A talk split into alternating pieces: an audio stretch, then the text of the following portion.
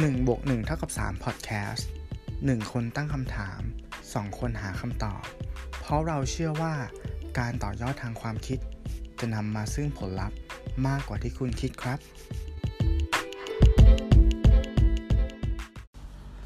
มัสมั่นแกงแก้วตา หอมยี่หลารสร้อนแรง ชายได้ได้กลืนแกง แรงอยากให้ใฝ่ฝันหา ยำใหญ่ใส่สารพัด วางจานจัด หลายเหลือตรา รสดีด้วยน้ำปลา ญี่ปุ่นล้ำ ย้ำยวนใจ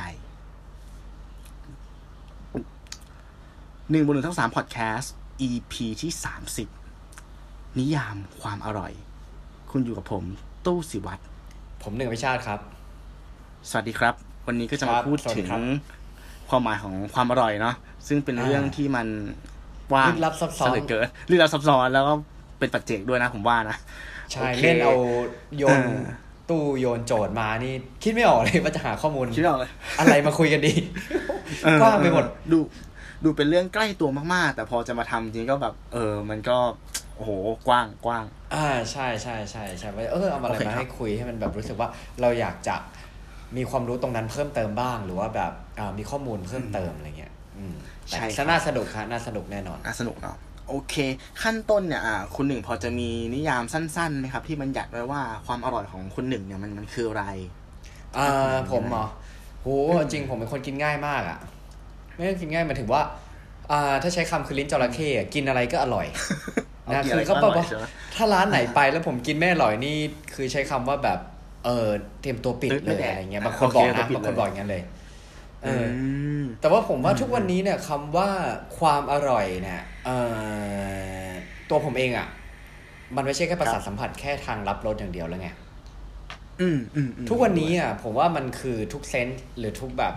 ทุกประสาทสัมผัสจริง ๆ คือไม่ว่าจะเป็นบรรยากาศการตกแต่งร้าน การบริการนะฮะกลิ่นอ่านะหรืออาจจะเป็นอืมเพลงที่เปิดในร้านเนี่ย ทุกอย่างอะ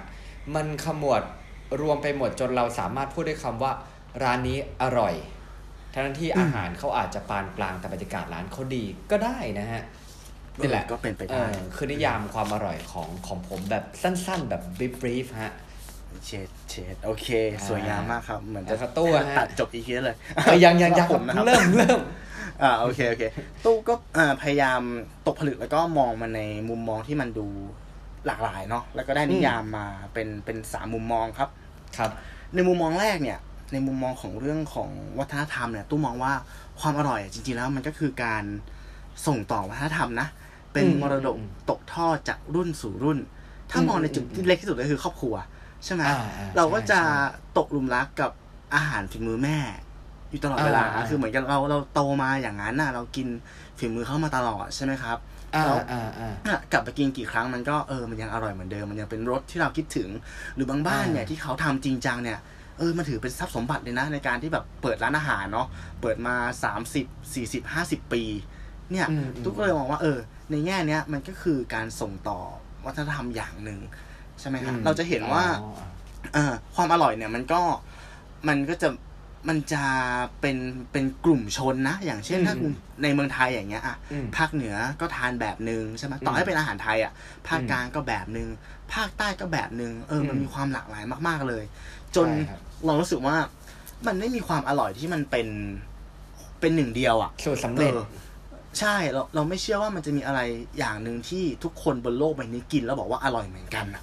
มันเป็นเรื่องของปัจเจกนะ ก็จริงอืมใช้คำว่าคนส่วนมากอร่อยอะไรย่งอ่าเงี้ยคนส่วนกกมากอืมใช่ใช่ใช่เออแล้วพอคิดในมุมเนี้ยเราก็มามองในมุมมองที่สองเว้ยในแง่ของมนุษยศาสตร์ เราคิดว่าความอร่อยเนี่ยมันคือมาตรฐานที่เราอะตั้งขึ้นมาเอง อ่าอืมมันคืออมผลอย่างที่ที่คนหนึ่งบอกว่า ทุกวันเนี้ยมันไม่ใช่แค่ ไม่ใช่แค่รสชาติร้านมันคือบรรยากาศร้านด้วยมันคืออ่าการพรีเซนต์ด้วยใช่ไหมฉะนั้นอาหารอร่อยอะบางทีมันก็คือ ผลลัพธ์ของความคาดหวังที่เราตั้งไว้อะเหมือนเราตั้งไว้เท่าเนี้ย แล้วมันอืมมากกว่านั้นอะมันก็คือความอร่อย อืมอืมอืมจริง อืมแล้วแล้วพอเรามองแบบเนี้ย มันก็เลยกลายเป็นว่า เออนั่นแหละ มันเป็นเหตุผลที่ใครที่มาตอบคำถามเมื่อกี้ว่า ความอร่อยที่มันเป็นปัจเจกเนี่ย มันกลายเป็น global มันกลายเป็นระดับโลกได้อย่างไร เพราะว่าทั่วเนี้ยพอคนเรามันมันเริ่มหาข้อมูลเยอะขึ้นเนาะมันก็เริ่มมีการเซตมาตรฐานสากลขึ้นมาอย่างเช่น เนื้อ แบบมีเดียมแรนะ มันต้องย่างด้วยความร้อนเท่านี้นะใช่ป่ะอ่าใช่แล้วหั่นออกมา มันต้องสีประมาณนี้นะ หรืออมกาแฟอย่างเงี้ยเท่าที่เท่าที่รู้มาเหมือนกับว่ามันก็จะมีวิธีการวัดเหมือนกันว่ากาแฟที่ดีอะมันจะมีอะไรแบบไหนอะไรยังไงใช่ไหมครับเออมันจะมีใช่ครับค่ามาตรฐานตรงเนี้ยที่มันถูกตั้งขึ้นมาแล้วก็ว่าเออ เราสามารถ define ได้ว่าถ้ามัน above เนาะมันมันเกินจากค่าตรงนี้แล้วอะนั่นแหละอืมคือความอร่อย แต่มันอืมก็คือสิ่งที่เราเซตขึ้นมาเอง เช่นเดียวกัน ใช่ครับ อืมอันนี้เห็นด้วยอ่าอันนี้ขอเสริมแล้วกันอันนี้เห็นด้วยเหมือนกับว่าได้จริงได้ๆแล้วได้ความคาดหวังของเราอะทุกวันนี้คือเราสามารถที่จะอ่านรีวิว ได้ง่ายขึ้นนะฮะของแต่ละร้านหรืออะไรเงี้ยซึ่งพอเราอ่านรีวิวมากๆ ถ้ามันเป็นรีวิวในทางที่ดีมากๆอะความคาดหวังเราก็จะสูงเอ่อใช่ตู้เคยแบบไปกินแบบร้านไหนที่ไม่ได้แบบ ไม่ได้ตั้งใจหรือไม่ได้คาดหวังอะเออแล้วพออมมันรู้สึกว่า เอ้ยรสชาติมันโอเค เราจะรู้สึกว่าโอ้โหเอออร่อยเพราะว่าบางทีเราไม่ได้คาดหวังไง ใช่ใช่ใช่ใช่เออหรือเรื่องของอย่างเช่นราคาเงี้ยบางทีเราจะคาดหวังว่าของเหมือนอาหารที่ราคาสูง จะต้องอร่อยอะไรเงี้ยซึ่งจริง ๆ อร่อยเขากับอร่อยเรา มันก็อาจจะไม่เหมือนกัน ไม่เหมือนกันไม่เหมือนกันใช่ถ้าพูดถึงเรื่องราคานี่สำคัญมากเนาะเพราะมันเป็นเรื่องของความคุ้มค่าหมายถึงว่า คนที่ใช่มีกำลังใช่ซื้อมากๆอย่างเงี้ยเขาจ่ายมื้อละพันอะอืมรสชาติแบบเนี้ยเขาอาจจะโอเค แต่อีกคนหนึ่งที่เหมือนต้องเก็บเงินทั้งเดือนมาเพื่อกินมื้อเนี้ย อาจจะตั้งค่าความคาดหวังอะสูงกว่าคนแรก ใช่ไหมฮะอืมแล้วเฮ้ยใช่ก็ไม่ได้อร่อยขนาดนั้นนะ อะไรอย่างเงี้ยเนาะก็อาจเป็นไปเออได้ฮะเป็นไปได้เป็นไปได้อืมใช่ใช่โอเค มาถึงในแง่ที่สามครับครับอ่าอันนี้เนี่ยขอมองในมุมมองของชีววิทยาเลย คือสิ่งโอ้ลึกที่ว่ามันฝากมากับสมองเรานั่นอ๋อคือครับกับดักเค็มหวานมันอ๋อคือความอร่อยเออทำไมคนเราถึงถึงตกกับดักเนี่ยทำไมเราถึงชอบกินของเค็ม ถึงชอบกินของหวาน ถึงชอบกินของมัน จนถึงขั้นที่พูดเลยว่าไอความอร่อยอะจริงๆแล้วมันคือการทับซ้อนกันของวงกลมสามวงเนี้ยเค็มกับมันอืมทับซ้อนกันคือ คือดี ก็เลยไปอืมลองศึกษาเชิงลึกมาว่า เออทำไมเราถึงติดกับสามปัจจัยนี้นะครับ เออออ่าอ่าเริ่มอันแรกเลยก็คือแท็กแท็กอ่าเชิงสุขภาพด้วยเนี่ย แท็บแท็บเอ่อก็ด้วยด้วยด้วยด้วย ใช่ใช่ใช่อ่าก็ดีเหมือนทุกวันนี้มันครับเราเรากินมันมากเกินไปใช่ไหมล่ะแล้วมันก็มีผลเสียกับร่างกายเนาะโอเคเรารู้แต่มันอดไม่ได้ อ่าอ่าต่อรู้ทั้งหมดต่อไม่ได้ใช่ อันแรกเลยคือเค็มก่อนครับเค็มเนี่ย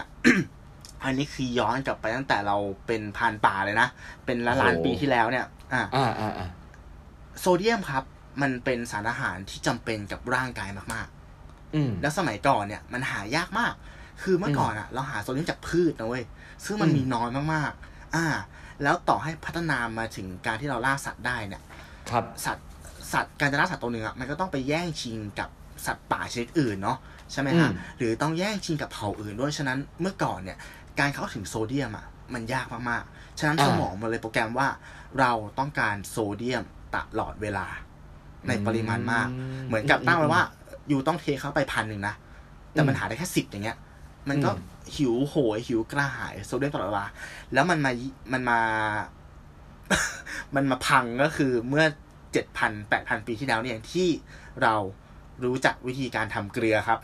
เอาเราทำเกลือได้เมื่อเจ็ดพันปีที่แล้ว ซึ่งมันอ่ามาตอบคำถามนี่เลยว่าเออเรามีปริมาณโซเดียมเนี่ย เข้าถึงได้ง่ายมากๆแล้วอะแต่สมองเรามันยังไม่ลืมไง ว่าเมื่อก่อนมันหาได้ยากขนาดไหนเป็นล้านปีอะมันก็เลยเป็นเหตุผลที่ว่าเออทำไมเราถึงแบบหยุดกินไม่ได้เวลากินแบบมันฝรั่งทอดกรอบเค็มๆเนาะเออหยุดไม่ได้เพราะว่าสมอง มันยังอ๋อโปรแกรมแบบนั้นอยู่ อันนี้คือความเค็ม อ่าอ่ถัดมาอ่าคือความหวานครับครับความหวานโอ้เป็นแหล่งพลังงานกับดักแบบอะกับดักอืมของไอศครีมเนาะเอ่อขนมต่างๆ ใช่ไหมฮะอ่าอันนี้อันนี้ขอทายได้ไหมอะอ่ เพราะว่าได้ได้ได้เพราะว่าแต่ก่อนคือเรายังอาจจะแบบเครื่องนุ่มห่มเราคือเราอาจจะยังไม่มีฮีทเทคใช้คำว่าอย่างนี้ดีกว่า แล้วด้วยอ่าสภาพอากาศที่มันแบบเออมันเราคาดเดาไม่ได้นะแต่ก่อนนะไม่มีพยากรณ์อากาศอีกอย่างหนึ่งก็คือว่าเราต้องเดินแบบใช้พลังงานเยอะไม่งั้นน่ะอืมสมองเราเลยต้องฟิกว่า เฮ้ยฉันน่ะจะต้องหาพลังงานจากความหวานหรือน้ำตาลอืมนั่นเอง เกี่ยวไหม ถูกต้องเลยครับเฮ้ยถูกต้องแชร์ที่สุดแล้วก็ไปแตะเรื่องไขมันด้วยโอเค คือเมื่อก่อนอะเราเราใช้ร่างกายในการเอาชีวิตรอดเลยใช้คำนี้แล้วกันเนาะอ่าเราใช้อ่าขาเพื่อเพื่อวิ่งหนี ใช้ขาเพื่อออกล่าสัตว์ใช่ไหมครับฉะนั้นอ่าน้ำตาลอะเป็นพลังงานสำคัญเลยที่แบบเออจะใช้ชีวิตอยู่บนโลกที่มันอันตราย แต่เมื่อก่อนอะนอกจากเราเราตู้อะคิดมาต่อเลยนะว่าอ้าวก็กินผลไม้ดิใช่ปะอืมมันมีน้ำตาลอืมซึ่งเราคิดผิดเว้ยคือผลไม้ทุกวันเนี้ย ที่เราเจอในซูเปอร์มาร์เก็ตอะอ่ามันผ่านการคัดเลือกสายพันธุ์ ตัดแต่งพันธุกรรมจนเป็นแบบนี้ไปแล้วอ๋อผลไม้สมัยเมื่อก่อนอะ อย่างเช่น อ่าแตงโมอย่างเงี้ยครับมันอาจจะไม่ได้อยู่ในรูปแบบที่หั่นมาแล้วเจอเนื้อแดงๆทั้งหมดเลยก็ได้นะอ่ามันอาจจะมีส่วนที่กินได้แค่อาจจะแบบสามสิบเปอร์เซ็นต์อะอ่าจากลูกกลมๆทั้งลูกอย่างเงี้ย แล้วอ่าถ้ามันสุกอะ เราต้องไปอืมแย่งชิงผลไม้สุกกับพวกค้างคาว กับพวกลิงอ่ากับพวกนกอีกนะ ฉะนั้นเมื่อก่อนอะ การเข้าถึงผลไม้สุกมันยากมากๆ และรสชาติอืมมันก็ไม่ได้ดีเหมือนทุกวันนี้ด้วย นั่นก็คือเหตุผลอืมก็ที่จริงสมองมันก็ตั้งโปรแกรมแบบว่า มึงต้องกินของหวานตลอดเวลา นี่คือหลักการเดียวกันเลยกับกับความเค็มครับเออถ้าไปเปิดนั่นแหละขายชาไข่มุกสมัยเมื่อหลายหมื่นปีโอ้โหที่แล้วนี่ผมยัว่าบน่าจะปังมาก ยับคือยับคือยับคือกินธุรกิจยับเรายับใช่ไหมฮะนั่นแหละอ่าครับผม อ่า ก็จบไปอ่าที่เค็มกับหวานสามเนาะอ่าอ่าสามคือมันอย่างที่คุณหนึ่งพูดเมื่อกี้เลยครับ มันนี่มันคือรสเหรอหรือว่า ไม่ไม่ได้นับไม่ใช่ใช่ไหมไม่ได้เป็นรสใช่ไหมคือไขมันเอาไขมันคืออ่าเอออะมันก็คือรสด้วยแหละใช่ปะแบบความมันมันก็มันก็มันก็มีความมันมันในในในตัวของมันด้วย แล้วก็คุณสมบัติของมันคือแฟต แฟตก็คืออาสิ่งที่ให้พลังงานมากที่สุดครับใช่ปะให้มากกว่าโปรตีนกับคาร์บสองเท่านั่นแหละครับอ่าเมื่อก่อนหน้าหนาวมันคือหนาวแบบหนาวแบบยุคยุคหิมะอะยุคน้ำแข็งอะอ่าอ่าซึ่งมันหนาวกว่านี้ไม่รู้กี่เท่าแล้วเราใช้เพียงแค่ ชั้นไขมันเรา เสมือนฮีเตอร์ เสมือนเครื่องนุ่งห่มใช่ปะเออเราไม่ได้ใช่มีเสื้อผ้า ฉะนั้นไอ้ใช้ไขมันเนี่ยสำคัญมาก แล้วไขมันเมื่อก่อนก็หายากมากอ่าก็เคยคิดเหมือนกันว่าง่ายๆว่าเออ ล้มสัตว์ตัวหนึ่งอะ มันก็ได้แล้วบอกว่าไขมัน ซึ่งอ่าจริงก็ไม่ใช่ สัตว์ในสมัยนั้นอะไขมันน้อยมากครับ เพราะมันต้องเคลื่อนที่เพื่อเอาตัวรอดอ๋อมัจะเป็นสัถ้าตว์เกิดที่เหว่ามือนกับใช่ ตัวใหญ่ๆเคลื่เดิอนที่ตลอดเวลาช้า อุ้ยอ้ายก็อาจจะอาจจะโดนสัตว์อื่นตายกินได้อย่างงี้ใช่ไหมใช่ถูกต้องสัตอืว์มในสมัยก่อนนู้นอะไขมันน้อยมาก ฉะนั้นไขมันก็เป็นของสำคัญที่มีหมดเลยหายาก เราก็เลยถูกโปรแกรมมิ่งไว้แบบนั้นเหมือนกันว่า เราต้องกินไขมันเยอะๆ นั่นคือที่มาของกับดักหวานมันเค็มครับผม อ๋อโอ้โห ที่มานี่นี่คือทั้งสุขภาพทั้งประวัติศาสตร์นะฮะ ใช่เจ๋ใช่งเจ๋งใช่เจ๋งเจ๋งอืมโอเค มาในส่วนที่คำว่านิยามความอร่อยที่ผมหามา เพิ่มเติมแล้วกันนะฮะครับเอาเป็นว่าพอพอตู้โยนมาคำว่าความอร่อยเนี่ย อีกอะวลีหนึ่งหรืออกคำหนึ่งที่ผมคิดถึงขึ้นมาได้เนี่ยก็คือคำว่าอูมามิอืมเออโอ้ถ้าถามว่า ถามตู้ว่าพูดคำว่าอูมามิแล้วตู้คิดถึงอะไร อ่า มันมันคิดถึงผงชูรสไหมเอออะแบบเออที่มันช่วยช่วยเพิ่มความอร่อย คือผมจะคือลดภาพจำเออ ตอนแรกผมไม่คิดนี้คือภาภาพพจำจำของเราอะมันกลายเป็นอย่างนั้นแล้ว นะฮะอืมอืมคือมันก็ไม่แปลกหรอก เพราะว่าในไทยเนี่ย โฆษณาของอายุโนโมโตะนะฮะ คือสื่อแรกที่แนะนำคำว่าอูมามิให้เรารู้จักพ อปุ๊บเราก็เลยเอาคำว่าอูมามิเนี่ยไปทับกับครับอ่าผงชูรสโดยทันทีนะฮะ มันก็เลยพ่วงกันไปเลยทีนี้นะครับ แต่ซึ่งจริงๆแล้วเนี่ยเขาอ่าอูมามิเนี่ย คนที่ค้นพบและทำให้ทั่วโลกรู้จักเป็นคนแรกเนี่ย ชื่อว่าศาสตราจารย์ดอกเตอรอ่าดีคุนาเอะอีเคดะโอ้โหหรือมาก ซึ่งจริงๆเขาก็อยู่ที่อายุโนโมโตะด้วยนะอ๋อแต่เหมือนโคกับว่า โอเค ทีนี้จะให้ แต่ละเขาให้คำเขากล่าวไว้ว่า หากเราอืมตั้งใจชิมรสชาติของอาหารเนี่ย เราจะพบอืมรสชาติบางอย่างที่ซ่อนอยู่ในความซับซ้อนของเช่น หน่อไม้ฝรั่งมะเขือเทศนะฮะอ่าหรือแม้แต่เนื้อวัวเนี่ยซึ่งเป็นรสชาติที่มีลักษณะเฉพาะ และไม่สามารถจัดอยู่ในสี่รสชาติพื้นฐานที่เรารู้กันคือ หวาน เปรี้ยว เค็มและขมได้นะฮะอืมทีนี้เนี่ยอูมามิเนี่ยมันคือรสชาติอะไรนะฮะ อูมามิเนี่ยเขาเรียกว่าเป็นรสชาติของกูตาเมตนี่ลึกไปอีกอันนี้สงสัยน่าจะได้แท็กเกี่ยวกับอ่าพอดแคสต์วิทยาศาสตร์นะฮะอืมเออค่อนข้างกว้างอ่าใช่ใช่ฮะ คือกูตาเมตคืออะไร กูตาเมตคือกรดอืมอะมิโนชนิดหนึ่ง ซึ่งจริงๆอะพบได้ในสิ่งมีชีวิตทุกชนิดเลย คือเนื้อหมูสัตว์ปีกอาหารทะเลแม้แต่มะเขือเทศจนกระทั่งนมนะฮะ คือเป็นส่วนหนึ่งครับของโปรตีนนั่นแหละ เออออ่าอ่าแล้ว ทำไมกลูตาเมตเนี่ยถึงทำให้เรามีรสทำไมช่วยชูรสอูมามิได้ เขาบอกว่าลิ้นของคนเราอะ มันมีต่อมรับรสอูมามิอยู่นะฮะตอนไปเสิร์ฟข้อมูลมานี่มาเป็นแผนผังลิ้นเลยอะแต่ผมก็ไม่แน่ใจว่าจะไม่ดูยังไงใช่ไหมเออโอเคโอเค เราจะจำว่าอ่าคือมันรมีสต่อมขมอยู่รับตรงนี้หวานลบตรงนี้อะไรเงี้ยอ่าอ่าอ่าเอออ่าคือเขาบอกาไอ้กลูตาเมตตัวเนี้ยเมื่อก่ออยู่กับพวกหมูไก่ถั่วสาหร่ายเนี่ย คือจะยังไม่ให้รสชาติคือมันจะต้องสกัด ออกแยกออกมาเป็นกลูตาเมตอิสระก่อน ถึงจะมีรสอืมอูมามินะฮะแล้วก็อันนี้ดอกจันฮะผงชูรสเนี่ยมันเป็นตัวอย่างหนึ่งของกลูตาเมตอิสระ แต่ที่สกัดมาจากพืช อ้อยข้าวโพดและมันสำปะหลังอืมอืมเท่ากับว่าผงชูรสคือสับเซตของกลูตาเมตอิสระนะฮะ อย่าเพิ่งอือฮึเอาอูมามิกับ อันนี้กับผงชูรสเนี่ย ไปทับซ้อนกัน อืม อ่าทีนี้ตัวอย่างตัวอย่างตัวอย่างตัวอย่างคืออ่ายังไงบ้าง ตัวอย่างเนี่ย ถ้ามองไปเขาบอกว่าตั้งแต่แบบความอูมามิเนี่ยมัน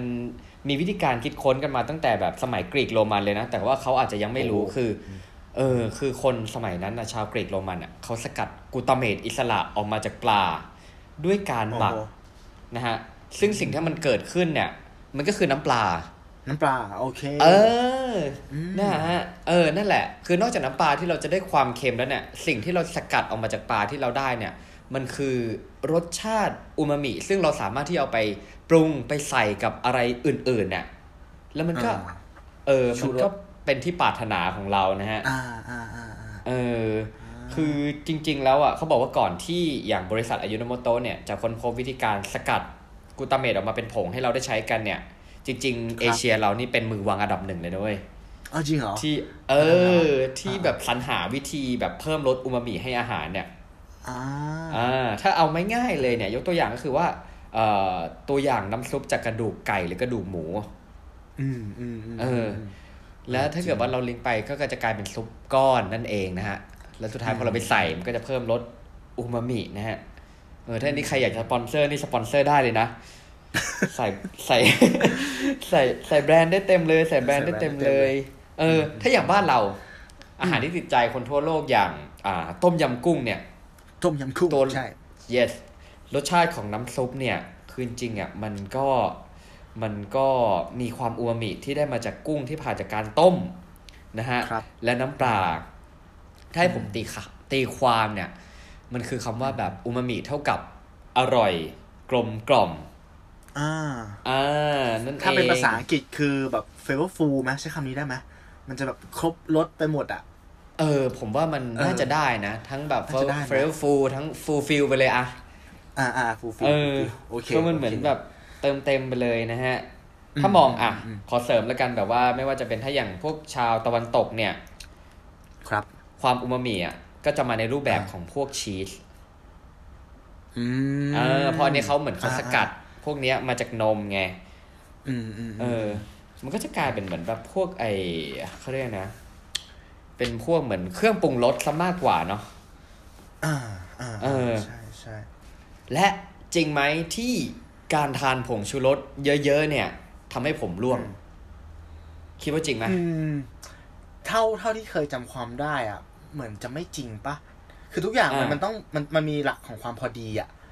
คือถ้าถ้าไม่ได้ทานมากไปจนแบบอย่างนั้นนะมันก็คงไม่ไม่แย่ขนาดนั้นบางคนหนึ่ง ผมคิดว่าไม่ผมคิดว่าไม่อ่าไม่น่าเกี่ยว ซึ่งจากหลักฐานวิทยาศาสตร์อะเขาบอกว่ามันไม่เกี่ยวเว้ยไม่เกี่ยวใช่ไหมอืมเออ แต่คืออมคือผมพยายามไปขุดแล้วว่า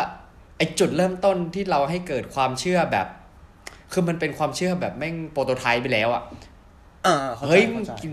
กินแบบบะหมี่กึ่งสำเร็จรูปไปเยอะเพราะมันอาจจะมีแบบพวกผงชูรสเนี่ยเอ้ยระวังผมร่วงนะเว้ย เออแล้วเราก็จำจำจำมาอย่างนั้นจนเราแบบเรากลัวไปเลยนะ แต่เราก็ยังแบบเราก็ยังกินผงมันเปล่าๆได้เหมือนกันนะเอออร่อยอร่อยเอออร่อยโอมามิคือโอมามิจริงๆเว้ยแต่ว่าแต่แบบเอความอเค็ม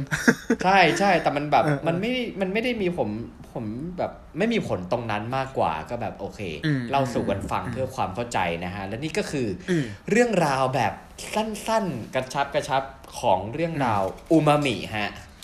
ครับอันผมนี้คือความอร่อยที่ผมขอบคุณมาฝากมากๆกันเลยที่เอามาแชร์จริง ๆ ถ้าโอเค EP นี้ถ้าเรานั่งกินลิงเราน่าจะอัดช่วงประมาณตอนกินข้าวเย็นด้วยเออ มันน่าจะได้ feel นะน่าจะได้ feel ใช่เออจะเออจะเคี้ยวไปด้วยอะไรอย่างเงี้ยเคี้ยวไปด้วยโอ้โหพูดกันไม่รู้เรื่องกันทีเดียวเชียวเอโออเคหิวเลยฮะอืมอยู่เลย โอเคครับ อ่าครับ อ่า ต่อไปก็ตู้ขอเสริมนิดนึงแล้วกันก็คืออาลองไปทำเอ่อ ลองไปตกผลึกมาว่า ถ้าลองตีความมันเนี่ยว่าประวัติศาสตร์เนาะของความอร่อยเนี่ย มันเดินทางมาเนี่ย มันมีช่วงยุคไหนบ้าง เออโอ้โหก็ลองไปแบ่งเป็นยุคไปได้ลด้อวงยเหรอคิดดูแบ่งไปยุคได้ด้วยใช่ใช่อ่าอันนี้อ่าอาจจะไม่ไม่ไม่ถูกทั้งหมดนะเป็นความคิดของตัวเองแต่อยากมาแชร์ให้คนหนึ่งและคุณผู้ฟังได้ฟังกันนะครับอ๋อยุคเริ่มอ่าแรกเลยเนี่ยอ่าความอร่อยอะ มันคือการที่เราอะ รู้จักปรุงอาหารให้สุกเว้ย อืมอ่าอันเนี้ยย้อนกลับไปหลายล้านปีเลย ที่แบบว่าอ่ามนุษย์นั่งใช้ไฟเป็นครั้งแรกอะ แล้วรู้จักวิธีการทำเนื้อให้มันสุกอะ นั่นแหละคือความอร่อยละนั่นคือแบบสุดยอดความอร่อยเลย จากที่เรากินเนื้อดิบๆมาใช่ปะแล้วเราปรุงมันสุกอะนั่นคือจุดกำเนิดที่มันพาเรามาถึงทุกวันนี้ อืมอืมอืมแล้วจะเสริมเรื่องของการครับใช้ไฟอะอืมมันก็เป็นแบบอ่ามัมันเหมือนเป็นจุดเปลี่ยนผ่านของยุคสมัยเลยนะฮะผมว่า ใช่ถูกต้องถูอ่ากต้องครับอ่าจนนะฮะโหอันเนี้ยมันมันสำคัญมากๆเลยนะ คืออย่างนี้อืม ตู้อะเคยเข้าใจมาตลอด เคยได้รับข้อมูลจากทางหนึ่งว่ามนุษย์อะที่มีฟันแบบเนี้ยเหมือนที่เราเป็นทุกวันเนี้ยเพราะเราเป็นสัตว์กินอืมพืชอ่าอ่าเราไม่ได้มีเขี้ยวมีเล็บซึ่งจริงเราไม่ครับใช่ เรามีอ่าฟันแบบนี้เพราะว่าเราเป็นสัตว์กินของสุกครับ เมื่อก่อนเอาเหรอเราอะใช่เมื่อก่อนอะเราสปีชีส์เราอะคล้ายๆกับพวกลิงเลย แต่อ่าเราอะเปลี่ยนตัวเองมาจนเป็น Homo sapiens จนมีรูปลักษณ์แบบเนี้ยหลังจากที่อ่าเราใช้ไฟเป็น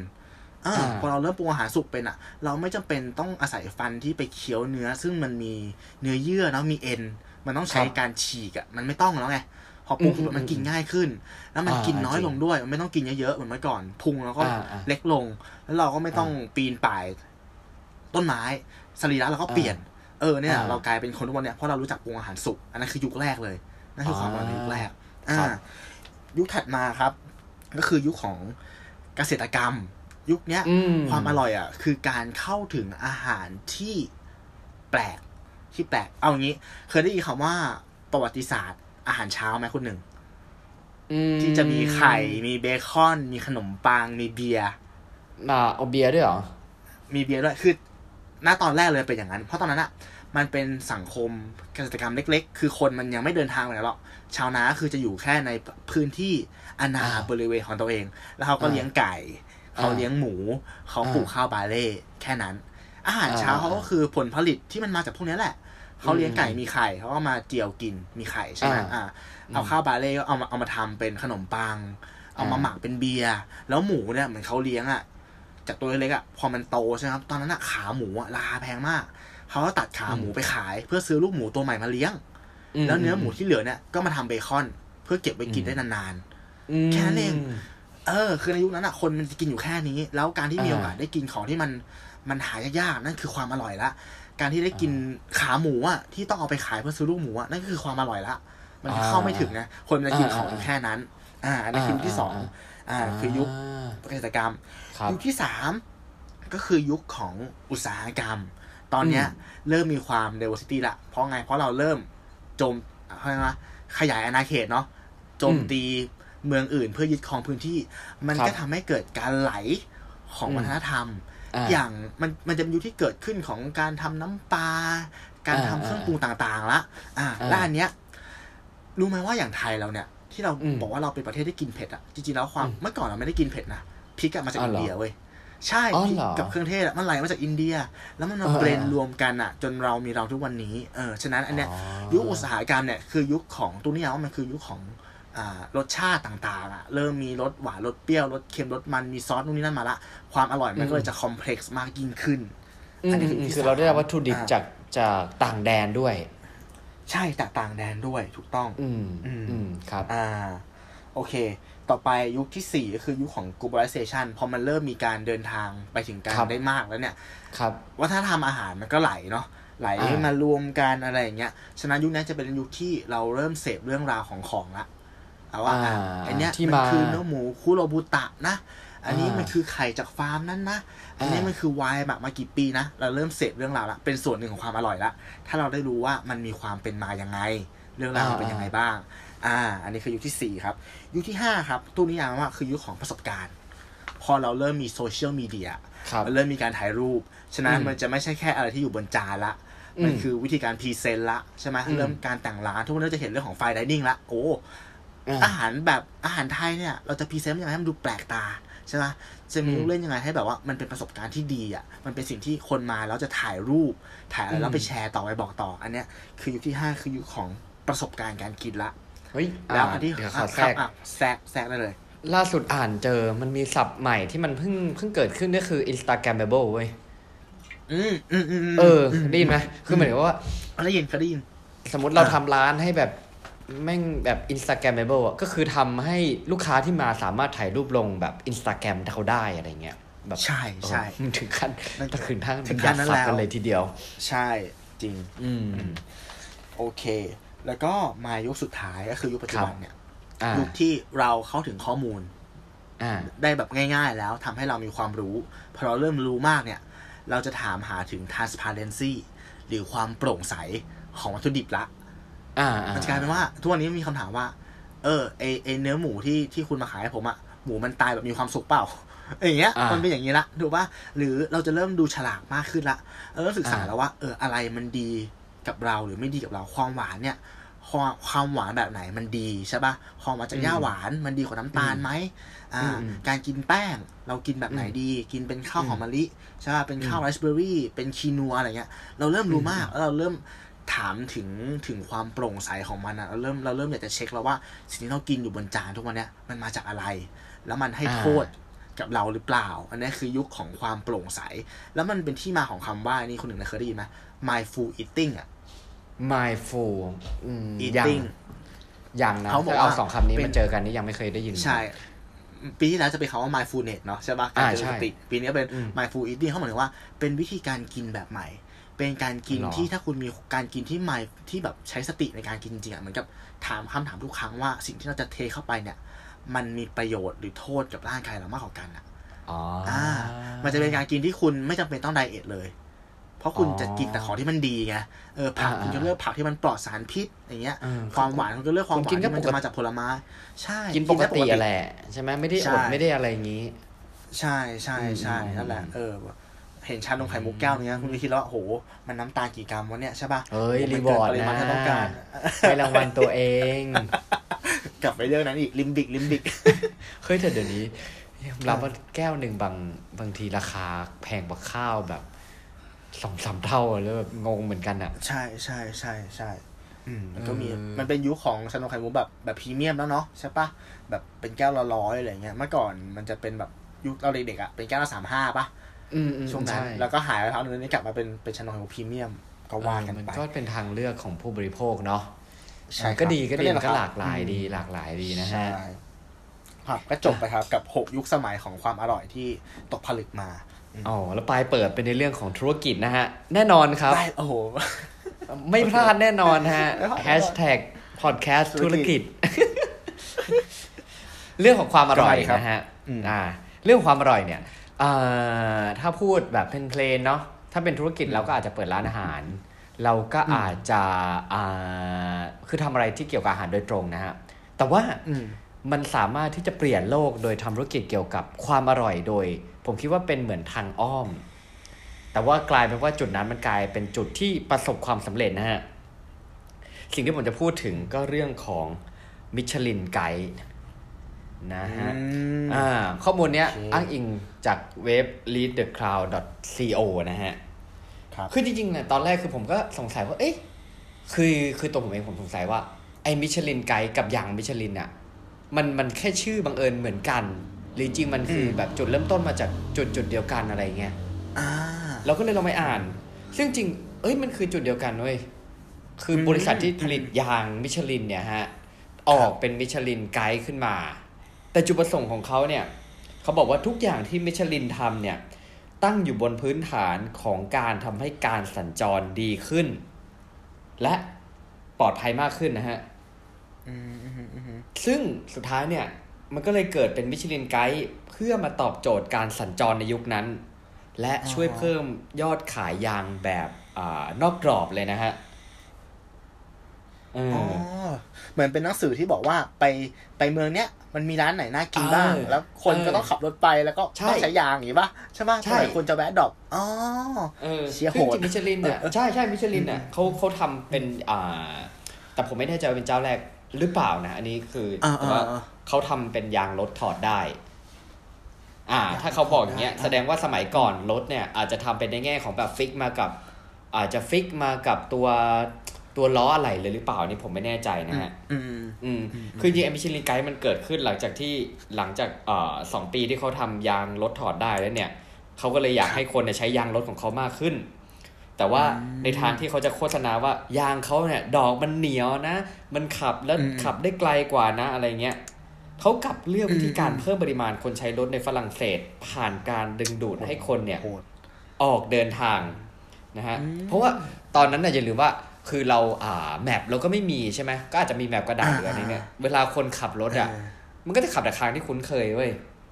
เออเออเอเอออทีเนี้ยมิชลินน่ะ ก็เลยพิมพ์หนังสือแนะนำข้อมูลที่จำเป็นสำหรับการเดินทาง อาจจะเป็นแบบพวกแผนที่การดูแลยางปั๊มน้ำมันโรงแรมนะฮะแล้วก็ร้านอาหารแจกฟรีให้ลูกค้าเออนั่นแหละก็คือว่าพอข้อมูลมากขึ้นเนี่ย คนก็กล้าที่จะขับรถไปทางที่มันแบบ แปลกๆมากขึ้นอืม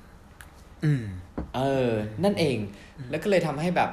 มันก็เลยต่อยอดต่อยอดต่อยอดเป็นทุกวันนี้กลายเป็นร้านอาหารที่มันเกิดขึ้นมา เต็มไปหมด อืม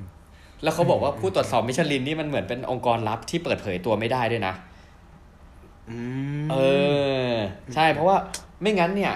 สมมติตู้เป็นผู้ตรวจสอบเนี้ยตู้ก็ห้ามไปแบบไปบอกว่า เอ้ยฉันเป็นแบบมาจากมิชลินไกด์นะ มาดูร้านอะไรเงี้ยไม่ได้เพราะว่าข้ใจเข้ใจเออไม่งั้นน่ะ ร้านก็จะ treat ในแบบที่อาจจะไม่ได้ treat กับลูกค้า ทั่วๆไปอะไรเงี้ย อืมอ่าโอเคโหเขาโตมาไกลมากเลยเนี่ยแล้วก็เป็นกลุ่มคนที่เคลื่อนไหวอย่างลับๆใช่ป่ะ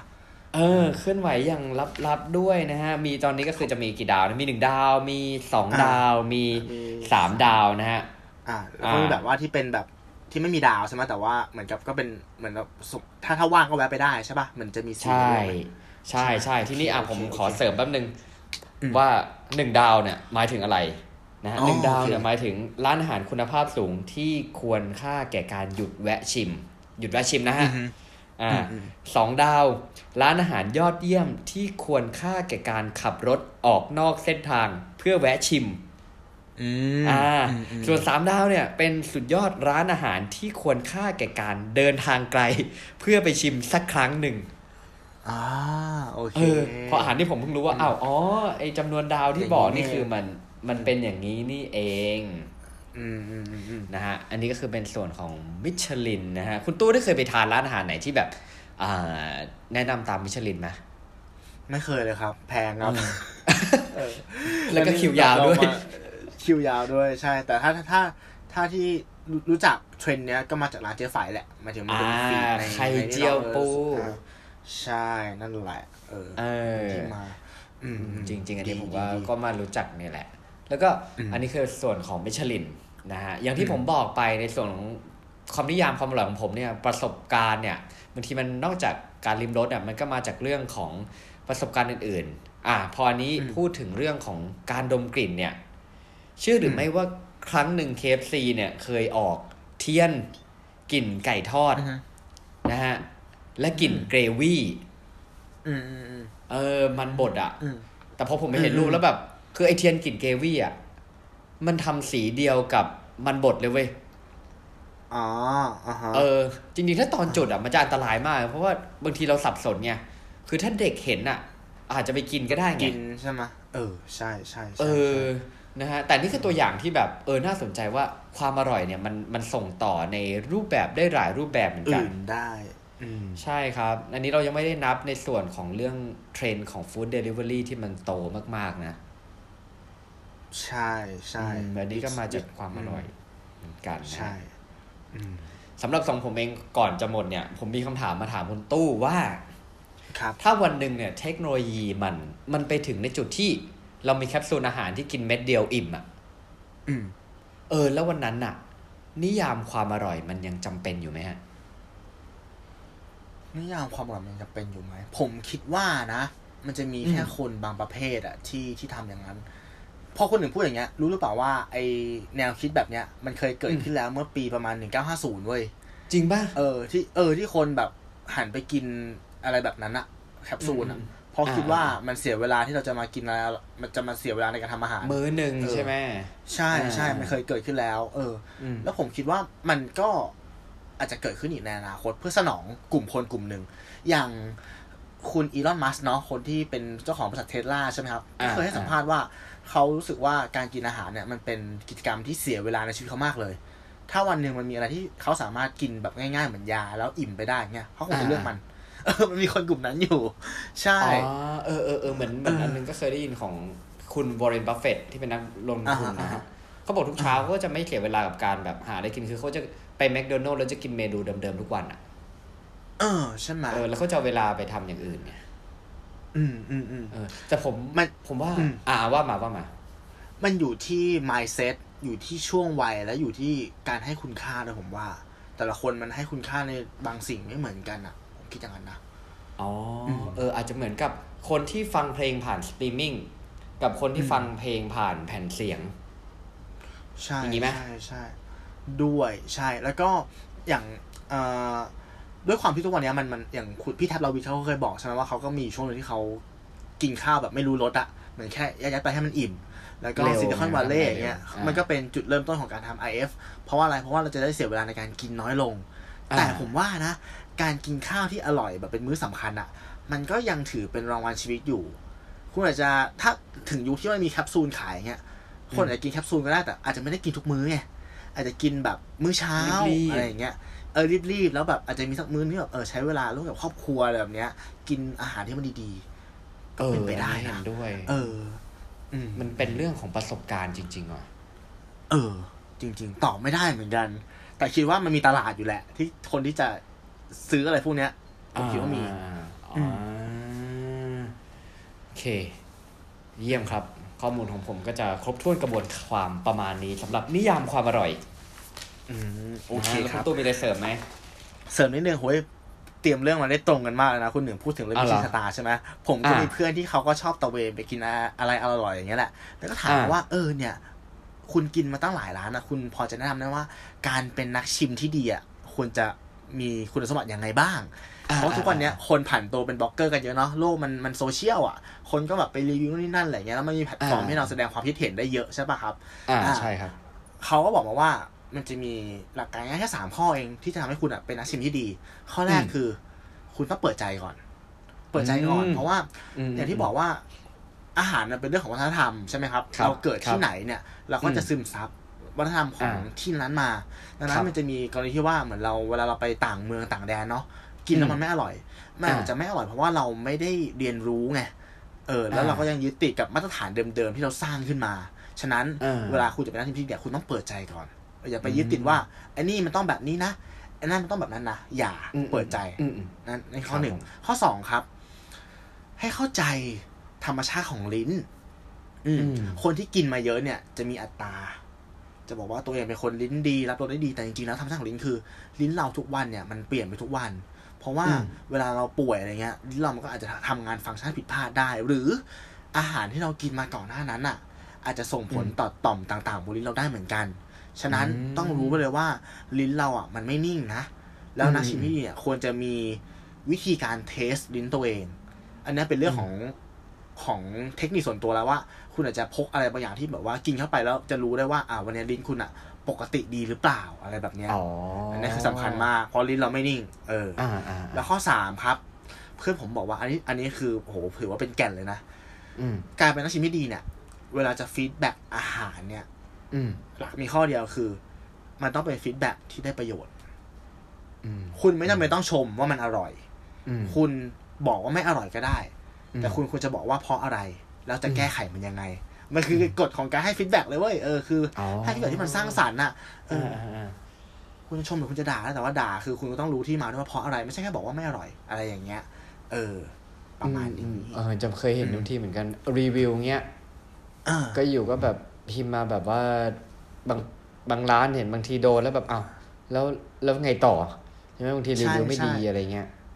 ใช่หรือหรือหรือที่พีคกว่าคือเนี่ยพวกคอมเมนต์ใน Facebook อะบางคนน่ะ ยังไม่เคยไปกินด้วยซ้ำแต่แบบอ่านักเรียนคีย์บอร์ดไปแล้วอะว่าโอ๊ยแพงอะไรอย่างเงี้ยใช่ป่ะเออคือแบบ เอ้ย เปิดใจหน่อยดิใช่ป่ะเออ อะไรแบบนี้ เออ นั่นแหละครับ อันนี้ก็คือนิยามความอร่อยของตู้ครับที่สรุปมานะวันนี้ ก็อืมมีเท่านี้ อ่า หิวเลยฮะ คุยจบแล้วหิหิววเลเลยยนะคครัรับบเดินไปเดินไปตูดเออเปิดตู้เย็นนะฮะ อย่านะครับดึกแล้วครับผม โอเค เนาะก็สำหรับ EP นี้เนาะก็ขอบคุณคุณหนึ่งด้วยแล้วก็ผู้ฟังครับนะครับ ที่ฟังครักันบมาถึงตรงจุดนี้นะใน EP ครับถัดไปเนี่ยหนึ่งบวกหนึ่งเท่ากับสามหรือตัวเราที่รู้เนี่ย ผมคุณหนึ่งหรือคุณป้อมจะมาพูดในหัวข้ออะไรก็ขอให้รอติดตามรับฟังกันนะครับ ก็สามารถรับฟังรายการของเราได้ในทุกๆช่องทางไม่ว่าจะเป็น YouTube Apple Podcast Spotify Anchor Podbean แล้วก็เพจของเราครับหนึ่งบวกหนึ่งเท่ากับสามเสิร์ชเป็นภาษาไทยหรือว่าตัวเลขก็ได้สำหรับวันนี้ครับ ผมตู้สิวัตรผมหนึ่งอภิชาติ สวัสดีครับ ครับ สวัสดีครับ